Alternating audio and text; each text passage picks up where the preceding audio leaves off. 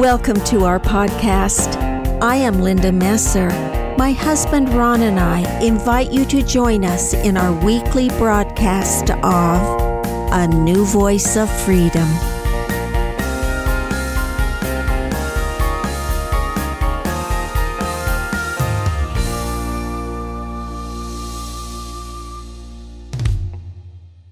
Welcome to season four of A New Voice of Freedom. The podcasts are taken from the four volumes In Defense of Christianity, written by Ronald Keith Messer. Podcast 33 is entitled Title IX The Disentitlement of Women, Part 2. This podcast is a continuation of Part 1. If you have not downloaded Podcast 32, Part 1, may we recommend that you do so before continuing this one. It gives the necessary background.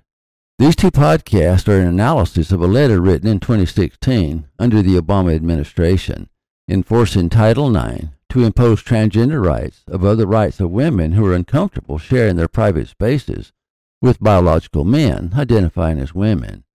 This podcast is a continuation of that analysis. Schools receiving federal money. In other words, all schools who receive federal money are being implicitly bullied into compliance, or they will lose their funding. That gives one person, the President of the United States, the power to use taxpayer money to enforce his personal agenda. He is not held accountable to the people, the Congress, or the Supreme Court. The school must treat the student consistent with the student's gender identity. That empowers students over administration, making the administration helpless. Any student can arbitrarily declare his or her gender and thus get a teacher in trouble for disrespecting their rights. Any student who has a personal grudge against a teacher has enormous power over that teacher. Our teachers are now tyrannized by their students. We discipline teachers, not students. If you doubt it, let me invite you to spend a day in the classroom. The agenda of the left is to empower all those who support their policies, regardless of right and wrong, justice, fairness, or even decency or public safety. Where gender is not absolute, as nature demands, gender identity can potentially change from one day to the next on a whim, simply because of government empowerment. Teachers cannot assume a boy is a boy or a girl is a girl.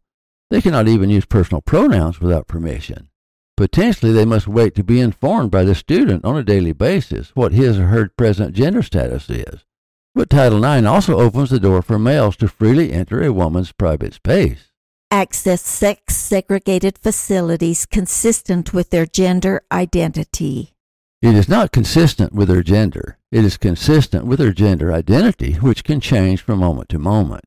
Male students, simply by declaring female gender identity, have a free access to girls' bathrooms, showers, and other private facilities. Men can compete on equal terms in women's sports thus denying women potential success. It is a biological fact that in some sports, track, football, basketball, hockey, etc., that biological men are superior to biological women, regardless of declared gender. Keep in mind who is being empowered here. Teenagers, for one thing, who by their nature are immature and filled with mischief.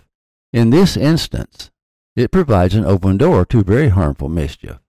Every parent should revolt against such gross injustice to the delicacy of young people who deserve our protection. In addition, there is no age set. Imagine the worst because it will happen.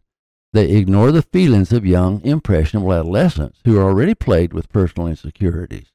And of course, language is now under attack, even personal pronouns. Those who control language control thought. To control one's thoughts and one's conscience is the road to absolute power. Theoretically, even in education, in the future it will be impossible to communicate through language. For an analogy, let's turn to George Orwell's 1984. Ampleforth has just been thrown into prison for inadvertently using the word God. Winston, who has also been in prison, talks to his former friend. Ah, Smith, he said, you too, what are you in for? To tell you the truth, he sat down awkwardly on the bench opposite Winston. There is only one offense, is there not? And have you committed it? Apparently I have. He put his hand to his forehead and pressed his temple for a moment, as though he were trying to remember something. These things happen, he began vaguely. I have been able to recall one instance, a possible instance. It was an indiscretion, undoubtedly. We were producing a definitive edition of the poems of Kipling. I allowed the word God to remain at the end of a line. I could not help it, he added almost indignantly, raising his face to look at Winston. It was impossible to change the line. The rhyme was rod. Do you realize that there are only 12 rhymes to rod in the entire language? For days I had racked my brains. There was no other rhyme. The expression on his face changed. The annoyance passed out of it, and for a moment he looked almost pleased. A sort of intellectual warmth, the joy of the pedant who had found out some useless fact, shone through the dirt and scrubby hair. Has it ever occurred to you, he said, that the whole history of English poetry has been determined by the fact that the English language lacks rhymes? No, that particular thought had never occurred to Winston, nor in the circumstances did it strike him as very important or interesting. Do you know what time of day it is? he said. Ampleforth looked startled again. I had hardly thought about it. They arrested me. It could be two days ago, perhaps three. His eyes flitted round the walls as though he half expected to find a window somewhere. There is no difference between night and day in this place. I do not see how one can calculate the time.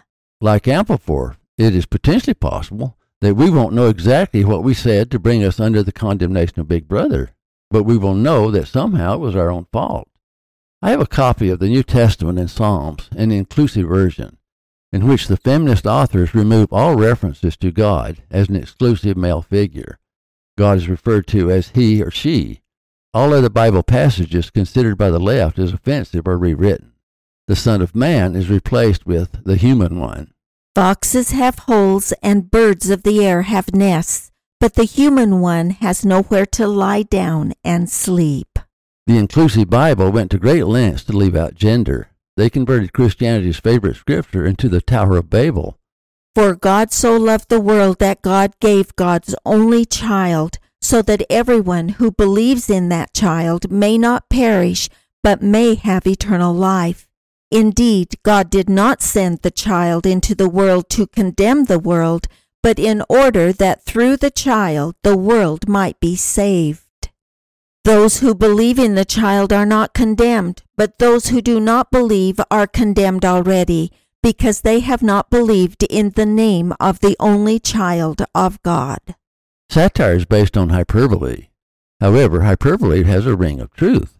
Just a short time ago, had someone written a novel where one could be condemned by the Justice Department for not calling a girl a boy, or not calling a boy a girl, it would have been considered satire.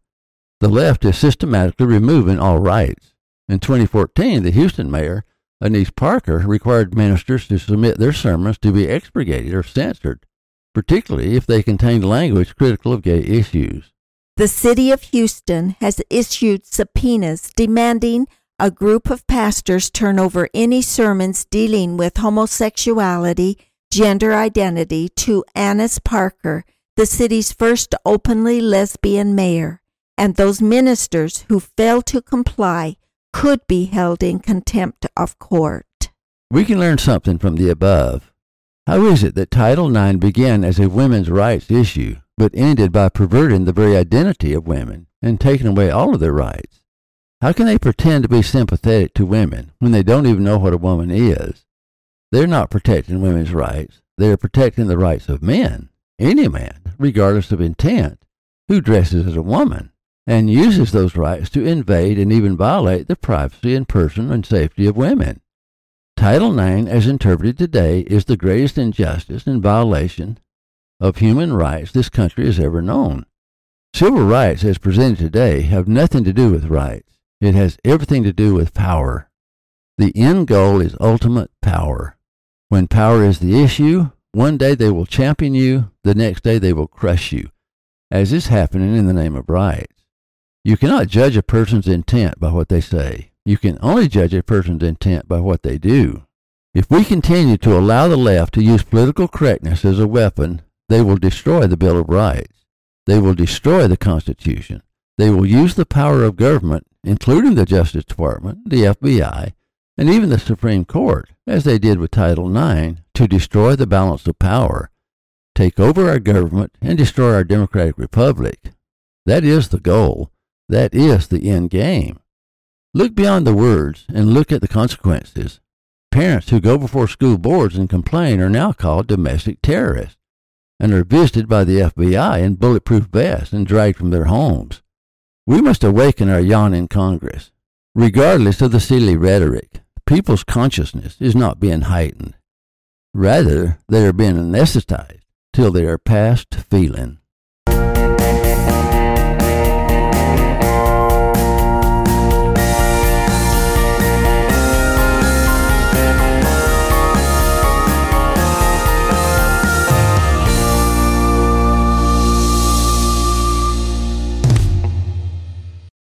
Thank you for listening. Watch for our next podcast.